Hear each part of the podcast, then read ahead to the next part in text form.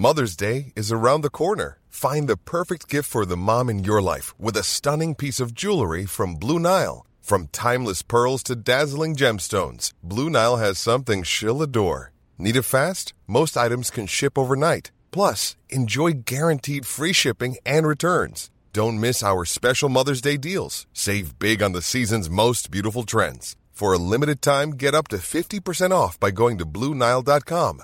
That's BlueNile.com. Vaya liada, Sergio, vaya liada. Se nos ha acabado la cerveza. ¿Qué hacemos ahora? No pasa nada, Fran, la puedes pedir online y en menos de una hora la tienes. ¿Ah, sí? Y ya está fresquita. ¿En serio? Sí, sí, Pues me resuelves un problema, porque si se nos acaba la cerveza, Espinosa no es capaz de grabar este programa. no hay vida. Buscamos los límites de la ciencia, el futuro de la tecnología, el alcance de la mente humana. Esto es Mindfacts. Bienvenidos una semana más a Mindfact, este podcast en el que buscamos los límites de la ciencia, de la tecnología, del conocimiento humano y de lo que es capaz de hacer Alberto Espinosa sin tener cerveza fresquita. ¡Vamos a palmar! El mencionado Alberto Espinosa a los mandos técnicos. Sergio Cordero, ¿cómo estás? Muy bien, Fran, ¿cómo estás tú? Saludos de un servidor, Fran Izuzquiza, que está muy bien, un poco sediento también, pero dispuesto a comenzar este episodio de Mindfax.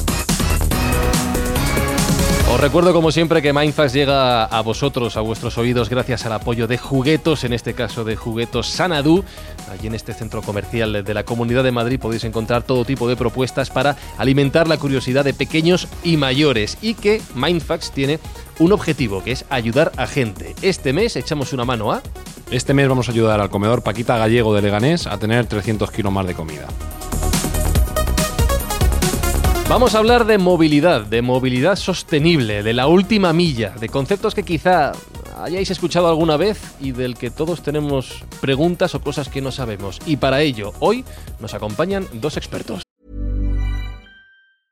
I'm Sandra, and I'm just the professional your small business was looking for. But you didn't hire me because you didn't use LinkedIn jobs. LinkedIn has professionals you can't find anywhere else, including those who aren't actively looking for a new job but might be open to the perfect role, like me. In a given month, over 70% of LinkedIn users don't visit other leading job sites. So if you're not looking on LinkedIn, you'll miss out on great candidates like Sandra. Start hiring professionals like a professional. Post your free job on linkedin.com/people today.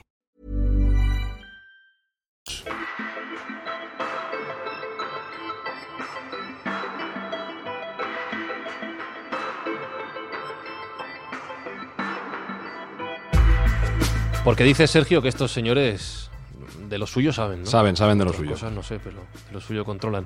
A mi derecha está Ángel Sánchez, que es director de Revolt de Smart Solutions. ¿Cómo estás, Ángel? Muy bien, muy buenas, Fran. Y a mi izquierda, que es la derecha de Sergio, estamos enfrentados unos a otros, Manuel Zafra, que es autor de la newsletter Dockless. ¿Cómo estás? Bienvenido a Mindfax. Gracias por invitarme. Eh, os voy a preguntar antes de nada em, a qué os dedicáis con tu empresa y con tu newsletter, ¿vale? Así que Ángel, por favor, ¿a qué se dedica Revolt? ¿Cómo podrías definirlo? Pero para que lo entendamos todos, incluso hasta yo. Vale, bueno, pues voy a intentar ponerlo fácil. Eh, en Revolt básicamente lo que hacemos es darle una pequeña vuelta de tuerca a, la- a las entregas en la última milla y para ello aplicamos mm, dos, do- dos patas importantes. Una sería la tecnología y otra es la sostenibilidad. Entonces nos dedicamos a hacer entregas en la última milla de manera sostenible y a través de un hilo conductor que es la tecnología. Entiendo que haya empresas que se dedican a esto porque cada vez queremos más, como la cerveza fresquita, que nos lo traigan rápido y a ser posible, pues eso, con, con hielo en este caso. Eh, pero que haya una empresa lo entiendo porque hay dinero de por medio, pero que haya una newsletter, ¿hay campo para hablar de este tema lo suficiente como para dedicar una publicación periódica a la movilidad y, entre comillas, además, a la movilidad sostenible? La hay, la hay. Hay mucho movimiento ahora en el mundo de la movilidad y transporte, que es lo que, eh, de lo que escribimos en el newsletter. Y tiene tirón, tiene tirón. Y hay más de un newsletter, de hecho. Esto es uno de los retos que, que la tecnología nos plantea en la, en la distribución, en la, en la compraventa de productos. ¿no? Todos queremos, Sergio, que las cosas nos. Primero que nos las traigan a casa. El, el hecho de ir a la tienda. No voy a decir que cada vez nos gusta menos, pero lo dejamos para ocasiones cada vez más especiales. Pero no solo que nos lo traigan a casa, sino que nos lo traigan rápido. Y si encima tenemos que conseguir que además de rápido sea sostenible, tenemos un triple reto. Bueno, queremos que nos lo traigan y que nos lo traigan ya. Sí. Eh, somos muy impacientes, cada vez la, la gente necesita eh, culminar sus deseos lo más rápido posible y una de ellas es eh, las cuestiones físicas que se piden. Efectivamente, cada vez se tiende a que sea más rápido y dentro de esa rapidez tiene que conjugarse con una sostenibilidad, porque si no ya sabemos que el planeta de momento no tiene backup. Eh, claro, si enfrentamos estas dos cuestiones, Ángel, si lo queremos todo, ya, rápido y además sin contaminar, me imagino que la respuesta que tú me dirás es, es complicado, ¿no? Mm, Sí, es complicado. Además, añado que además lo queremos, si puede ser gratis. Ah, entonces es sí. el, el problema para las empresas que hacemos movilidad. A mí Eh, me enseñaron que, que- que bueno, bonito y barato no, todo no, casa a la vez. No es, no es fácil de conciliarlo. Entonces, en efecto, la- el, el proyecto además surge un poco con la idea de que, de que la, la movilidad sostenible no está acabando de arrancar. ¿no? En el, al final, el vehículo eléctrico todavía no tenía un enganche, que hay problemas eh, con las infraestructuras de carga y demás.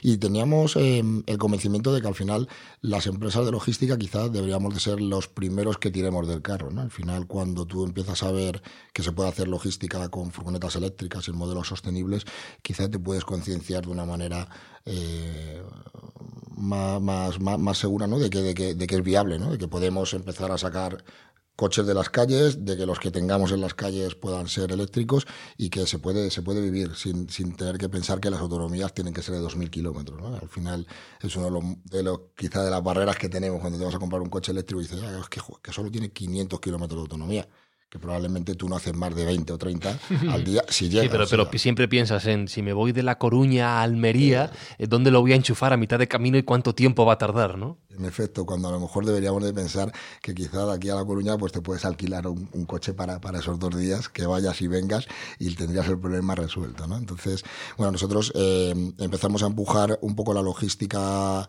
sostenible por esto que estaba comentando y entendemos además que es un problema que nos hemos ido encontrando que es más grave de lo que, de lo que esperábamos. ¿no? Encontramos unas barreras que cuando planteamos el proyecto creíamos que, no iban a existir. ¿no? Te encuentras pues, problemas con la infraestructura de carga, eh, con la propia demanda de, los servicios. Al final nosotros eh, concebimos la, logística sostenible como unas entregas urbanas y luego te encuentras pues que tienes que verte forzado a hacer servicios a, a 50, 60 kilómetros y con, con, las limitaciones técnicas pues entre que vas y vienes pues ya te has gastado la batería y has hecho un solo servicio y además lo quieren, lo, quieren barato los clientes. ¿no? No, no, concilias bien ¿eh? estos problemas. Pero vamos, estamos seguros que hay ya muchas empresas que empiezan a apostar por este formato, tanto competencia nuestra, que son empresas amigas, porque nosotros la competencia la vemos como algo que siempre aporta y es importante que todos empujemos. Eh, porque no existen tampoco muchísimas empresas con este concepto, eh, como clientes que se empiezan a, asumir a, se empiezan a subir al carro de, de, estos formatos también de entrega. ¿no? Hay un concepto que creo que es importante definir, eh, Manuel, a ver si me ayudas a, a, explicarlo, o a entenderlo, mejor dicho, que es el de la última milla. Se dice que en la distribución lo que marca la diferencia, y no sé si lo más complicado, es esa última milla entre, entre el proveedor y el cliente final, el, el que compra la cerveza cuando se ha quedado sin ella. Sí. Eh, ¿cómo, ¿Cómo podemos definirla de cara a que todo el mundo lo entienda? ¿O por qué es tan importante esa última milla que en realidad los que no estamos metidos en esto pensamos, pues es una tontería, es un señor que va a tu casa y te lo lleva? Bueno, pues es la más importante porque es la más cara, pero aparte es la que termina el proceso, que es la que entrega el pedido en casa del cliente. Y viene de la, distribución de, utilities o de, de telecomunicación, de, de telecomunicación, electricidad en Estados Unidos. Le llaman la última milla, que es la parte que va de la central a domicilio del cliente. Y se coge el concepto de última milla de ahí y se lleva a la logística, donde vuelve a ser también de nuevo la parte más cara y la más crítica porque es el último tramo, que es cuando el cliente ya recibe lo que quiere. En Mindfact siempre nos estamos preguntando, Sergio, por los límites de la, de la tecnología y ya, por ejemplo, Ángela ha hecho referencia a la movilidad eh, eléctrica, voy a decir, sostenible, buscando eh, la contaminación cero a ser posible. Claro que esto está reñido con los costes, ya lo ha mencionado, pero en la tecnología también se piensa en esto. Eh, muchas veces en, en, este podcast hablamos de cómo el ser humano puede avanzar, de cómo podemos progresar en muchas áreas, pero de medio ambiente no hemos hablado tanto. No todavía, pero hablaremos en su momento sin duda alguna y definitivamente cualquier avance tecnológico tiene que estar conjugado con una sostenibilidad del planeta porque, como bien he dicho antes, no tenemos un backup ni una segunda alternativa. Nuestra casa tenemos que cuidarla y tenerla lo más limpia posible. Y no puede haber desarrollo que no contemple a futuro un cuidado por el entorno. Con lo cual, la electrificación, como bien decía Ángel, es un hecho que va a más Quizá en números absolutos todavía no es importante, pero la tendencia y la aceleración que está teniendo el mercado eléctrico es fundamental. Cada vez vemos más matriculación de vehículos eléctricos y sobre todo en aquellos que tienen que estar mucho tiempo en la calle, como pueden ser vehículos de reparto, es absolutamente esencial que no sean contaminantes. Con lo cual debemos aprender a eliminar vehículos contaminantes de las calles y y un poco a, descansar en estas nuevas fórmulas eléctricas que están llegando y llegando con fuerza, aunque todavía, como digo, no son 100% visibles, pero la tendencia es imparable. En la imagen de la furgoneta antigua repartiendo cosas, la que tiene 20 años y aguanta carros y carretas y que no las tuvimos ni por atrás, todavía está en nuestra mente, ¿no? La puedes encontrar en las calles de cualquier ciudad dando vueltas sin ningún problema. Pero claro, eh, Ángel, cuando ah, llegas a una empresa que quiere distribuir sin contaminar y a ser posible barato y rápido, todo junto, y le dices, mira, pues si quieres hacer la traslación, que está muy bien sobre el papel y es muy bonito, ¿no? Como marketing social es, muy positivo, quieres hacer esa traslación, te va a costar tanto, o te va a llevar tanto, o los límites hoy en día son estos, porque no puedes llevar a la mercancía 50 kilómetros, como has dicho. ¿Cómo encajan eh, las empresas la bajada a la realidad? Pues malamente, la realidad es que malamente. Eh, de hecho, siempre nosotros tratamos de posicionarles ya previamente en la cruda realidad antes de empezar a hablar tan siquiera de dinero, ¿no? porque eh, no puedes esperar, es bastante complejo esperar una paridad, eh, sobre todo cuando competimos con, con, con, otras empresas del sector donde hay mucho autónomo, falso autónomo, gente sin contratos, y entonces esto al final es complicado de conciliar. Entonces, lo primero que tenemos que hacer siempre es posicionarles en esto no es más barato que lo que tienes. Lo que va a ser es mejor, medioambientalmente, laboralmente y además eh, en lo que tiene que ver con la, con la imagen de marca, que yo creo que estoy muy de acuerdo con lo que apuntaba Manuel y es que la última milla al final tiene mucho que ver con la imagen también que, que tú repercutes a tus clientes. Y al final la última milla en algunos eh, continentes como América lleva dándose mucho tiempo y está muy bien trabajada, incluso en España empresas de paquetería ya tienen muy consolidados los,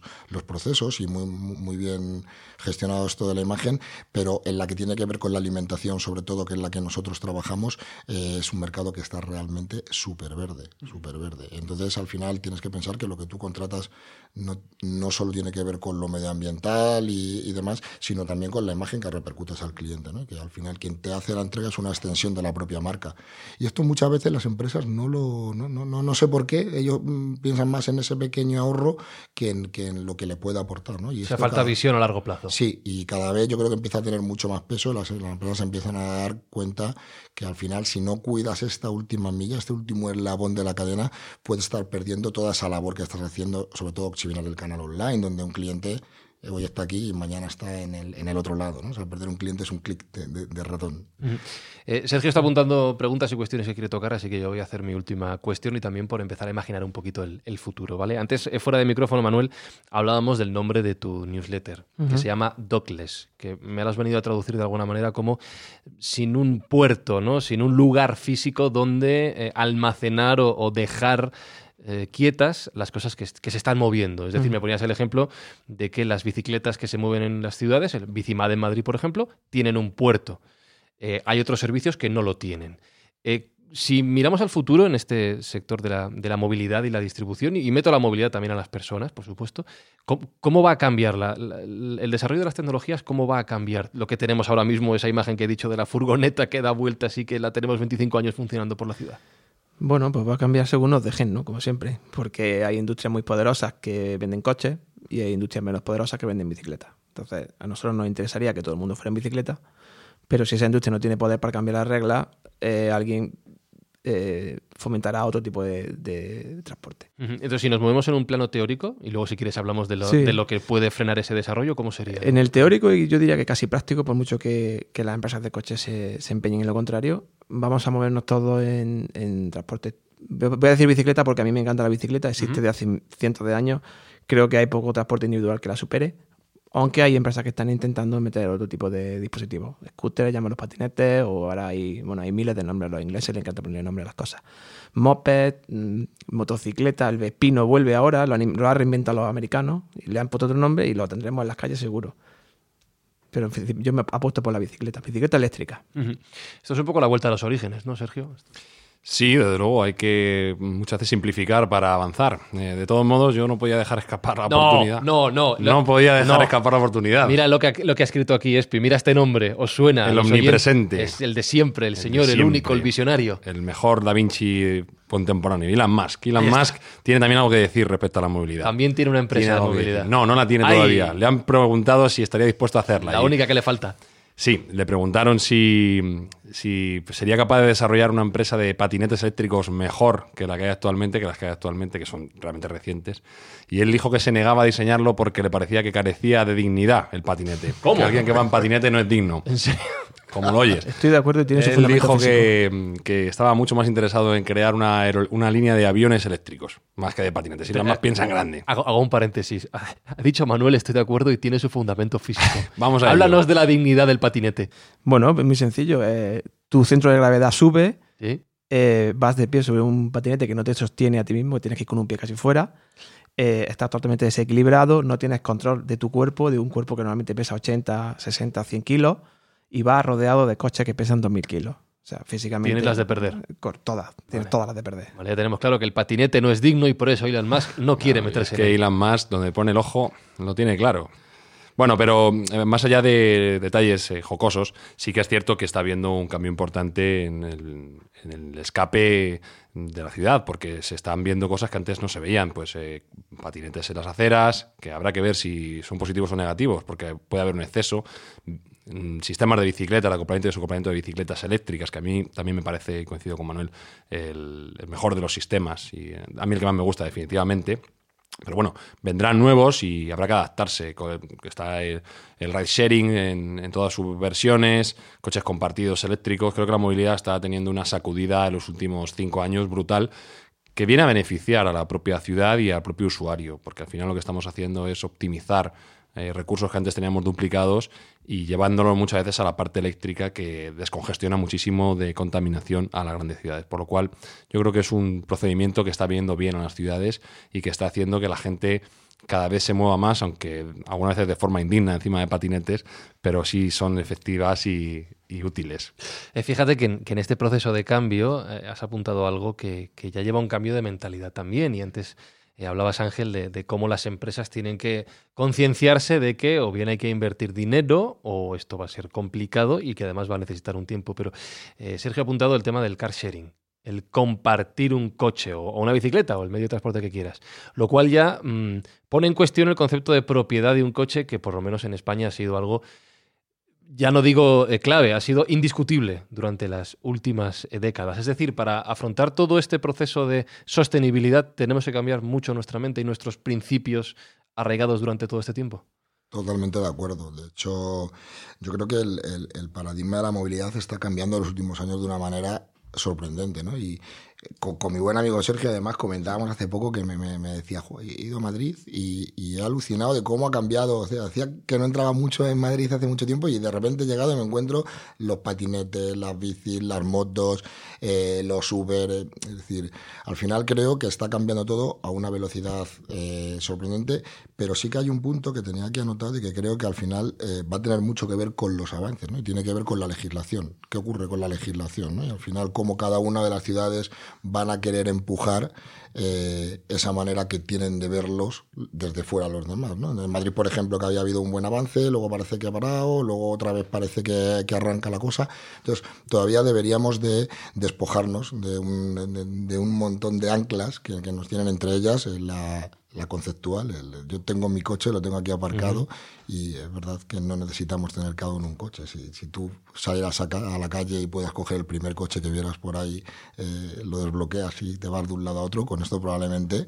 eh, sobraría y sacaríamos un montón de coches de, de las ciudades. ¿no? Entonces yo creo que la parte conceptual eh, tiene que seguir evolucionando y la parte legal, creo que la legislación es básico también, no sé si coincides conmigo, que se vaya adaptando, porque si la tecnología y todo lo que tiene que ver o rodea la tecnología hace que las empresas mm, cambiemos muy rápido, si la legislación no va compasada, pues al final se produce ahí un cuello de botella que, que no, que no va dando resultados. Esto es un mantra de Mindfacts. Sí, Eh, siempre. igual que Elon Musk, se repite siempre que la legislación va por detrás de la tecnología y del avance. Entonces, bueno, corresponde a los legisladores el que ese gap se vaya cortando cada vez más. Es difícil, porque son gente que normalmente no está tan puesta en el día a día y no va a la vanguardia de la tecnología como, como a nosotros como ciudadanos nos gustaría, pero también es el deber del ciudadano empujar que esos cambios legislativos se, se hagan y empujar en, en, las propias, en los propios órganos directrices que, que, sean óptimas para nuestros intereses y al final la forma de ejercer también esa presión es mediante el voto. Claro. ¿Hasta qué punto está frenando la legislación el desarrollo de, de todas estas aplicaciones, Manuel? Pues si, no, si nos fijamos así en general en movilidad o en transporte de cosas, eh, totalmente. España podría ser, creo, líder en, en, transporte de mercancía con drones, dada la, la orografía del país. Y sin embargo, la legislación lo prohíbe totalmente. Uh -huh. eh, en tema de, de movilidad urbana, eh, ocurre al revés. El, el, el, eh, defecto de legislación, es decir, gente que no entiende qué está ocurriendo, no hacen nada, te llenan las, calles de cacharros que no sabes si realmente son útiles. Nadie se ha puesto a evaluar si eso realmente le sirve al ciudadano o le beneficia. Pero en cualquier caso, como decíais, este es un concepto que está a la orden del día. Has dibujado ese escenario de una gran ciudad como puede ser Madrid, llena de coches compartidos, de bicicletas y de patinetes en mitad de las aceras, que alguien va a tener que poner orden, pero es inevitable que tendremos que aprender a convivir con ello.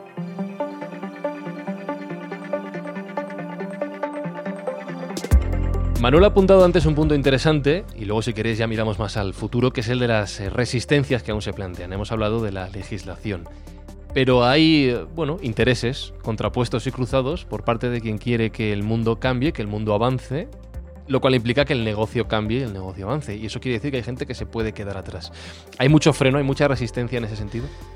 Hay freno porque en general el, mundo de la movilidad lo han dominado los fabricantes de coches, y, y, han sido muy reacios a cambiar de, de modelo, ¿no? Tienen su modelo bastante probado, venden muchísimos coches y son reacios a eso. Hoy concretamente Volkswagen anuncia que empieza a fabricar y a vender su, su vehículo eléctrico que se supone que va a ser bandera, uh -huh. que hace las veces del Golf, que es el coche más de los más vendidos, no sé si más vendido, de los más vendidos del mundo, empieza hoy a fabricarlo. O sea, ¿cuántos años hace que empezó Tesla a fabricar coches eléctricos? Bastante ya. Esa y, pregunta la sabe Sergio.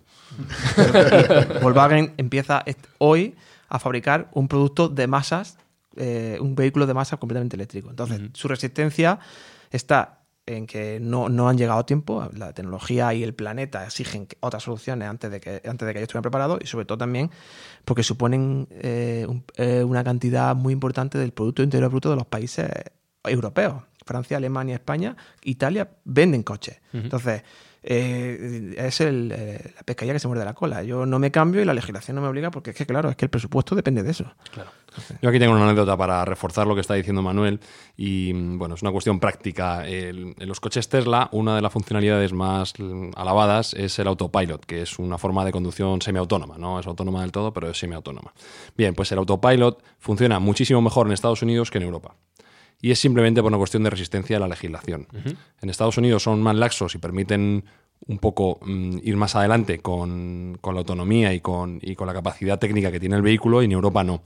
Algunas voces malidicentes comentan que es debido a que los coches europeos no tienen esa tecnología y como quiera que no, no quieren que el Tesla, que es americano, brille por encima de sus propios estándares, las marcas que, como ya ha dicho Manuel, son muy potentes a nivel económico en toda Europa. Estamos hablando de mastodontes de, como Grupo Volkswagen o PSA Peugeot, Fiat. Son auténticos, eh, auténticas empresas Estado que tienen una capacidad de impacto en la economía brutal, pues han presionado y han hecho lobby en la legislación europea para que aquellos vehículos que tienen tecnología cuyos ellos mismos no poseen pues no tengan esa capacidad de conducción autónoma y, y, por tanto se limite un poco esa diferenciación entre unos y otros. O sea, tan potente es la legislación que estamos teniendo un producto peor en Europa del que tienen los americanos actualmente. En cualquier caso, yo soy de la teoría de que el futuro es imparable. Te puedes resistir, puedes retrasarlo, pero va a llegar. Por supuesto. Y si no estás delante, te va a atropellar. eh, ya que estamos hablando de, entre comillas, cacharritos, eh, ya de coches autónomos, por ejemplo, y eléctricos, eh, ¿qué cacharritos van a llegar a la distribución y la movilidad? ¿Qué, qué dispositivos, más allá del patinete indigno, eh, vamos a ver en nuestras calles dentro de poco? Bueno, yo tengo claro que va a haber una, una implementación del vehículo autónomo en, en, la ciudad y en el reparto. De hecho, ya existen compañías que están empezando a implementar proyectos pilotos con drones terrestres autónomos que bueno, en algunos casos circulan por la acera, otras porque van a poca velocidad y en otras, pues eh, donde hayas, donde se permite, pues van por, por la carretera, como por ejemplo en Singapur. Pero evidentemente eso para mí va a ser el futuro. Al igual que debería serlo también el dron aéreo, porque como también ha dicho antes Manuel con, acierto, la orografía española y la dispersión de población que tenemos, creo que lo hace muy factible, eh, un entorno muy factible para empezar a enviar a través de drones aéreos que incluso en algunas zonas de África ya está utilizando. Por, por, por decirlo, África está por delante nuestra. En algunos, en algunos sitios de África se están enviando medicinas y vacunas a través de drones porque tiene una orografía compleja para llegar vía carretera y sin embargo para el dron no hay esas limitaciones. Con lo cual, si hubiese una voluntad, en España también se podría implementar, considero yo, de forma sencilla el reparto con drones, pero hay unas limitaciones y una falta de carencia por parte del legislador para que eso no ocurra. Has dicho una cosa que me ha dejado loco y que ha pasado un poco desapercibida. La, la, noticia de grandes empresas repartiendo con drones aéreos ya se ha comentado hace tiempo y es algo que la gente más o menos puede tener en mente de cara al futuro. Pero has dicho drones terrestres que irán por las aceras. ¿Me voy a cruzar andando por la calle con carteros robóticos? Claro, claro.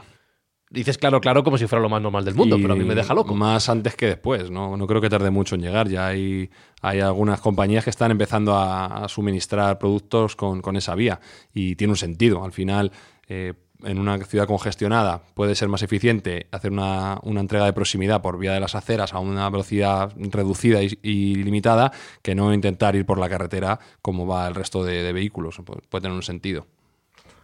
Nosotros, sin ir más lejos, en, en Revolt llevamos ya casi un año y medio trabajando en, en, un, en un, proyecto de I+.D. Eh, basado en, en, los, los, drones terrestres. Estamos uh -huh. tratando de investigar un poco cuáles van a ser las barreras que nos vamos a encontrar cuando esto se produzca eh, partiendo, empezando por, la, por las físicas, ¿no? ¿Qué, ¿Qué, pasa cuando la persona sea ciega, sorda o tenga problemas de movilidad? Hasta cuáles son las barreras que nos vamos a encontrar cuando el cliente, aunque no tenga barreras físicas, quiera o no quiera bajar a, a recoger el paquete, porque de momento los drones eh, terrestres no abren puertas, no, no ni, abren suben. puertas ni suben escaleras, eh, pero todo llegará, también todo llegará. Boston Dynamics tiene, tiene algunos, algunos robots que ya, que, ya, que ya lo hacen y por ahí también yo creo que van a ir los tiros todavía ya un poco más, un poco más a futuro. Uh -huh. eh, siempre me gusta preguntar en plazos de tiempo. ¿Cuánto tiempo va a pasar hasta que algunas de las cosas que hemos dicho, no sé si vehículos autónomos, drones terrestres, drones aéreos, sean una realidad en nuestras calles? Pues eh, mira, en vehículos autónomos concretamente, en Estados Unidos ya hay pilotos funcionando. Uh -huh. De hecho, la noticia salió hoy también, Waymo, que es la empresa de vehículos autónomos de Google, le ha pedido permiso al estado de California que le deje hacer un servicio y cobrar por ello, porque hasta ahora le, se le han permitido hacer pruebas, pero gratuitas. Y quiere cobrar por ello. O sea, se están preparados ya para eh, dar un servicio. No sabemos cómo será de bueno y de rápido, pero están preparados para dar servicio. Bueno, ya ha habido un piloto de Waymo, ha habido un piloto en Phoenix eh, que lleva creo que más de un año funcionando y hasta ahora los resultados han sido estupendos. Llevaban un conductor por seguridad, por en caso de que la máquina dejase de funcionar, pero creo que no ha habido que utilizarlo más que una o dos veces, eh, según leí, para cientos de miles de viajes. Entonces, la tecnología está, es querer aplicarla o no, pero la tecnología la tenemos ya y a medida de a una medida temporal, si a mí me preguntas, yo creo que va a ser muy rápido, pero tenemos la barrera fundamental que es eso, la legislación y la resistencia que hay política. Pero mojate un poco, que cuando dices... Yo creo que puede años, haber... Habla, habla de yo años. creo que en 3-4 años podemos estar hablando de que haya transporte autónomo en, en general. Sí, me gustaría especificar que, que la tecnología de vehículo autónomo eh, no va a llegar eh, de forma binaria, sí o no. O sea, vamos a ir pasito a pasito. Claro. Hay zonas mucho más sencillas para el vehículo autónomo. Entonces, por ejemplo, las autovías probablemente pues se podría hacer ya. Uh -huh. eh, en, en, ciudad, igual no. Entonces, eh, va a ser una introducción, creo yo, eh, paulatina, paso a paso. Sergio ha dicho 3-4 años. Eh, yo creo que con el estado de tecnología actual, 3 o 4 años tiene sentido. Aunque hay gente que dice que le quedan muchos años. Yo creo que tiene sentido. ¿Estás de acuerdo, Ángel? Yo quizá no sería tan optimista, pero tampoco me iría mucho más lejos. Yo no le he hecho más de, más de cinco años. Sobre uh -huh. todo la, los transportes de larga distancia, yo creo que, que, tiene todo el sentido que estén ya un Madrid-Frankfurt, que coges una autopista y hasta Frankfurt no paras. Tiene sentido que no tenga que ir un, una persona conduciendo con lo que conlleva de cansancio, riesgo uh -huh. y demás. ¿no? Entonces, eh, pero vamos, cinco años sería, sería mi apuesta. Y en cuanto a los drones, tanto terrestres como aéreos, ¿eso es una realidad tan tangible? Los drones existen, están funcionando, eh, que vayan a ser realidad es más complicado. Yo en los terrestres no creo mucho, más que nada porque los experimentos que han habido han sido un poco desastrosos. De hecho, no eran drones en sí, había gente pilotándolo desde Colombia, o sea que un poco... Pero bueno, sí se empieza, ¿eh? Los que sí, en los que sí creo en los aéreos. Esto, hay tecnología ya para que funcionen, tienen autonomía de cientos de kilómetros, podrían estar funcionando eh, mañana o pasado Y solo hace falta una ley que los permita. O sea que en la parte aérea, en, en breve, en cuanto al legislador. Transporte quiera. de eh, mercancía, Sí. eh, pocos kilos, ¿eh? Ligeras. Eh, ahora sí, transporte ligero. Transporte de grande mercancía o el, pa- personas. el paquete que me llega a casa. Correcto. Sí. De mercancía o personas, que también hay mucho, mucho innovación ahora y tardará. Hemos hablado todo el rato de eh, prácticamente lo que es el enfoque desde el punto de vista del legislador y de la empresa, del que tiene que desarrollar las leyes y del que tiene que invertir el dinero. Pero claro, también me pregunto si esto nos resulta relevante a los usuarios finales. Suena muy bien la movilidad sostenible, la movilidad ecológica, todo lo que sea, hacerlo más eficiente y menos contaminante, yo creo que todos firmamos. Pero volvemos a lo de antes. Si yo tengo que pagar por ello, ¿lo voy a pagar? ¿Ha habido algún tipo de experimento en el que ya se haya probado a ver si la gente es capaz de poner dinero por ello? Bueno, tenemos un amigo que tiene un e-commerce de, ropa básica, se llama Minimalims, y, él sí que pretende o ha intentado hacer que, el usuario comparta los gastos. No digo que los pague completamente, que comparta los gastos de, de una, de una cadena logística completamente sostenible. Y no ha tenido mucha suerte, la verdad. No ha ido bien. Parece ser no, no ha habido mucha gente interesada en pagar el extra por obtener sostenibilidad o por no emitir CO2. Pero bueno, haremos más cosas en esto y contaremos. Habrá más experimentos. Yo de todos modos creo que por hacer un apunte tiene que ver también un poco con, con, con hasta dónde está llegando el tema de, de- del envío de paquetes. Es decir, empresas como Amazon que dan muy buen servicio y que no, no tengo ninguna queja al respecto. De hecho, soy yo soy un, un cliente eh, de Amazon. eh, al final está convirtiendo los gastos, o sea, está haciendo perder el valor de la logística que llega a tu casa. Cuando tú crees que es gratis para Amazon, crees que es gratis para todos. Y es que Amazon al final compensa esos gastos con otros ingresos que tiene y en el caso del resto de la competencia no puede hacerlo. Entonces te hace pensar falsamente que la logística que llega a tu casa mm, no vale dinero y, y, y sí vale dinero. ¿no? Entonces llegará un tiempo en que además el desfase del sobrecoste porque sea sostenible mm, va a ser cero comparado con eh, la logística normal, porque la, la, de- la, la sostenible será la habitual del futuro. Entonces, Claro, lo que escuchando sí que antes hablábamos del cambio de, necesario de mentalidad por parte de las empresas a la hora de hacer las inversiones y por parte de los usuarios. eh, no sé si es un cambio de concienciación o que todo es muy bonito hasta que me tocan el bolsillo. Con lo cual eh, introduzco el término, voy a decir, de hipocresía. ¿no? Eh, yo estoy muy dispuesto a todo hasta que tenga que pagar por ello. Eh, ¿Hace falta un cambio de- también de concienciación por parte de la población en general? Hace falta, ¿no? Porque yo, viví un año en Suecia y la gente iba en bicicleta a 5 grados bajo cero. Y aquí la gente no quiere ir en bicicleta. Yo entiendo que una persona de 60 años. Yo no también quiere- lo entiendo que no vayan a 5 bajo cero. en No, pues ellos bicicleta va- van en bicicleta. Yo iba en bicicleta, de hecho. Y lo que no tiene sentido es que aquí no vayamos en bicicleta. Una per- persona de 60 años vale, que también, pero vale. Pero gente de chavales de 20, de 20, 30 años, cógete una bicicleta. No pasa nada. Te vendrá bien para la salud, pero hace falta cambiar un poco eso. Yo creo que los cambios eh, sociales también vienen acompañados de cambios económicos. No estoy tan de acuerdo en que no sea económicamente sostenible un cambio de concepto. Es verdad que todavía es una cuestión de números y de capacidad, pero si, si echamos un vistazo al coste que tiene, por ejemplo, el transporte de personas, el, el- el coste que puede tener tener un vehículo en propiedad en Madrid respecto al que puede ser utilizar este tipo de servicios o un car sharing, probablemente económicamente tenga sentido y estemos utilizando movilidad sostenible que no contamina por un precio inferior al que tendría que tener el- la propiedad de un vehículo. Porque al final no nos olvidemos que un vehículo no es solo la compra del mismo, sino es el combustible que consume, es la plaza de garaje que tienes que tener para poder mm, no tener problemas de aparcamiento, las revisiones, cambios de neumáticos, es decir, una serie de costes añadidos que muchas veces se obvian, pero que terminan por hacer eh, que el precio de la propiedad sea mucho mayor que el del servicio, el, el uso por servicio. Con lo cual yo considero que mm, si esta línea se extrapola también a, la, entrega en otros ámbitos, se puede, puede haber un cruce entre coste y, concienciación. En ese aspecto es una cuestión para mí de tiempo. Se me ocurre otro, otro tema de debate y es el de fiarnos de las máquinas. Has, mencionado ahora el transporte de personas. A mí que un dron me traiga un paquete, pues me, me parece muy bien. Mientras me llegue a mi casa, la gente pensará que me traiga un dron a que me lo traiga el cartero, pues lo siento por el cartero, pero mientras me llegue me da igual, ¿no? Pero claro, que me lleven en un autobús donde no hay, entre comillas, nadie al volante, a lo mejor me da más respeto. Sergio, yo sé que tú eres un apasionado de este tema, tú me vas a decir que sí, que está todo bien, pero eh, ¿Es más fiable una máquina que un humano? Depende para qué. Para llevarme en autobús. Para de- no dormirse, sí. Para Sí. no beber copas entre viajes, también. Sí. El- para tener la atención 100% dispuesta en la carretera, también. Es decir, para ciertas cosas es mucho más fiable y para otras no. Evidentemente, a largo plazo, nadie parece dudar que las máquinas van a sobrepasar en capacidad a los individuos. Porque al fin y al cabo, como, como digo, no se distraen, no tienen sueño, nadie les manda WhatsApps. Esto es indudable. Ahora, ¿cuándo está la tecnología madura para eso? Todavía queda un tiempo, pero vamos en el buen camino. No creo que haga falta esperar muchísimo tiempo para ver demostraciones reales y tangibles de conducción autómata, de autónoma. De hecho, em, como hemos comentado antes, Waymo lo tiene en Estados Unidos, Toyota lo está implementando para los próximos Juegos Olímpicos de Tokio y cada vez va a haber más ejemplos. En Las Vegas creo recordar que también hay un servicio que creo que prestaba Qualcomm a medias con otra sociedad en el cual del aeropuerto al, al, al Palacio de Congresos era también un viaje autónomo. Es decir, la tecnología, vuelvo a insistir, está. Hay que implementarla. Todo lleva su tiempo. Y como bien decían antes, no es lo mismo en circuitos cerrados o donde no haya grandes complicaciones que en un centro urbano donde hay muchísimas posibilidades de desastre. Todo llegará, pero es una implementación que va a pasar sí o sí. Voy a hacer una pregunta a ver si en casa de Herrero Cuchillo de Palo Ángel, Manuel. Si fuerais a Tokio 2020, ¿montaríais en estos coches autónomos?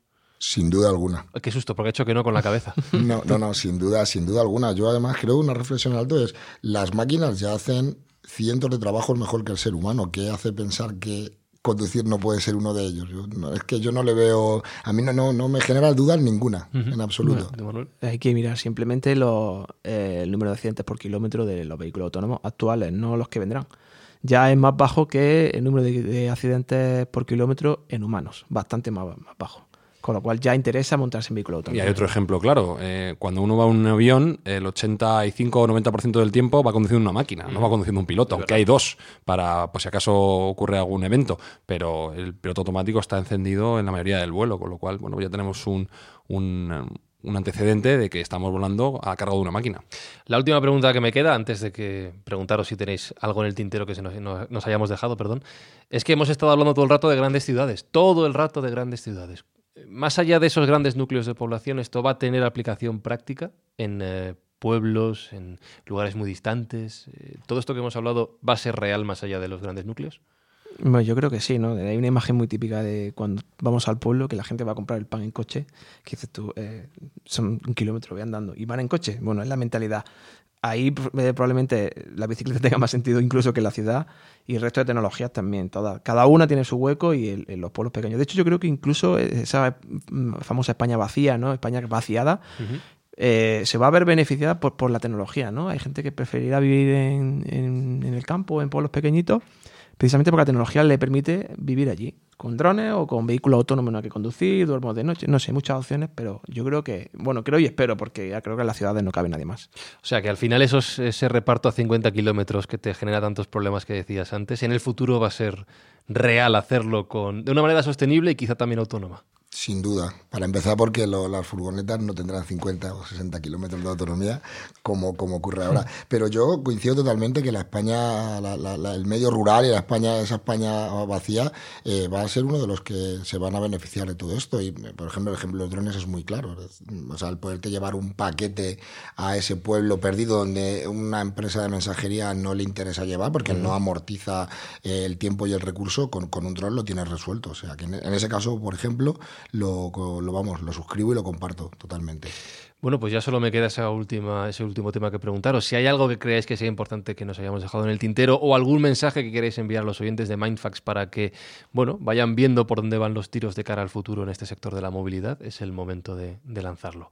Eh, empiezo por ti, Sergio, por ejemplo. Vale, pues yo quiero pedir a los oyentes que confíen en los servicios, que apuesten por la innovación, por la tecnología, que si ven un formato de distribución que sea sostenible y ecológica, que lo prueben y una vez que ya tengan la experiencia, pues que a partir de entonces conformen su comportamiento. ¿Algún mensaje, Ángel? Pues un poco en la línea de lo que, de lo que dice Sergio y lo que apuntaba, porque tengo que barrer un poco para casa, pues entender que cuando tienes que hacer recibir algún, algún bien, eh, tiene sentido que puedas pagar un poquito más de tu bolsillo a cambio de mejorar un poco eh, el, el estado del planeta y, y poder dar además trabajo a un montón de, de personas que, que- que viven de esto. No, no lo digo solo por mí, sino también por todo, por todos los compañeros que trabajan en, la- en la compañía y empresas amigas. Y Manuel, ¿algún mensaje que no nos toque el bolsillo? Que es lo que hemos dicho que a la gente le, le, presenta reparos. Al revés. Eh, eh, animo a todo el mundo a que use la bicicleta y que eche número de cuánto cuesta moverse en bicicleta por ciudad. Pues yo llevo dos años moviéndome con Bicimat y ahorro tiempo y dinero. Y otro segundo mensaje, pues que se suscriban a newsletter si, si, quieren, si quieren estar enterados sobre todo lo que ocurre. La newsletter se llama Dockless, D-O-C-K-L-E-S-S, Dockless, en inglés, pues eso, sin puerto, sin, sin, un punto central. Y su autor es Manuel Zafra, que nos ha acompañado aquí en, en Mindfax. Muchas gracias por estar con nosotros, Manuel. Gracias por invitarme. Y Ángel Sánchez es director de Revolt Smart Solutions. Me da a mí que vais a tener trabajo en los próximos años. Esos proyectos de I D además van a ayudar a que todo este sector mejore y que por lo tanto nuestro mundo siga avanzando. Así que te animo a continuar con ellos y te doy las gracias por estar con nosotros hoy en Mindfax. Muy bien, muchas gracias, Fran. Gracias por invitarme.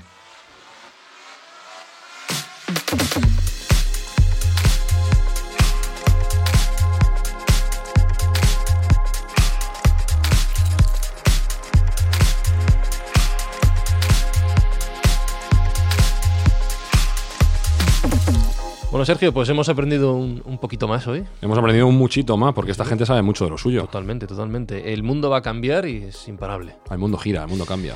Os recuerdo que podéis seguirnos y podéis preguntarnos, comentarnos lo que queráis a través de redes sociales. Buscáis Mindfacts. Mindfacts. Yo creo que no hace falta que lo deletree a estas alturas. La gente ¿no? habla inglés. Claro que sí. Mindfacts en cualquier red social. Y allí nos tenéis a Sergio Cordero, Alberto Espinosa y a un servidor, Fran Izuzquiza. Este podcast llega gracias eh, a Juguetos Xanadu. El, este es a quien tienes que dar las gracias por poder escuchar todas las semanas Mindfacts en tus auriculares. Y te recordamos que solo por escucharnos estás ayudando a hacer una buena obra. Y este mes es... Este mes es dotar de alimentos al comedor social Paquita Gallego Leganés. Gracias, Sergio. A ti, Fran. Gracias, Espi. Gracias a todos por escuchar y por seguir ayudando semana tras semana. Mindfacts llega cada semana a tus oídos a través de Spotify, Apple Podcast, Evox, Google Podcast o tu aplicación favorita. Búscanos en redes sociales. Somos Mindfacts. Yo conduciré. Ya veo. Reajustando bioconexiones a nuevo conductor. Reajustado peso, estatura, visión periférica. Si desea iniciar transporte, John Spartan. Inicialice la secuencia. Tú conduces.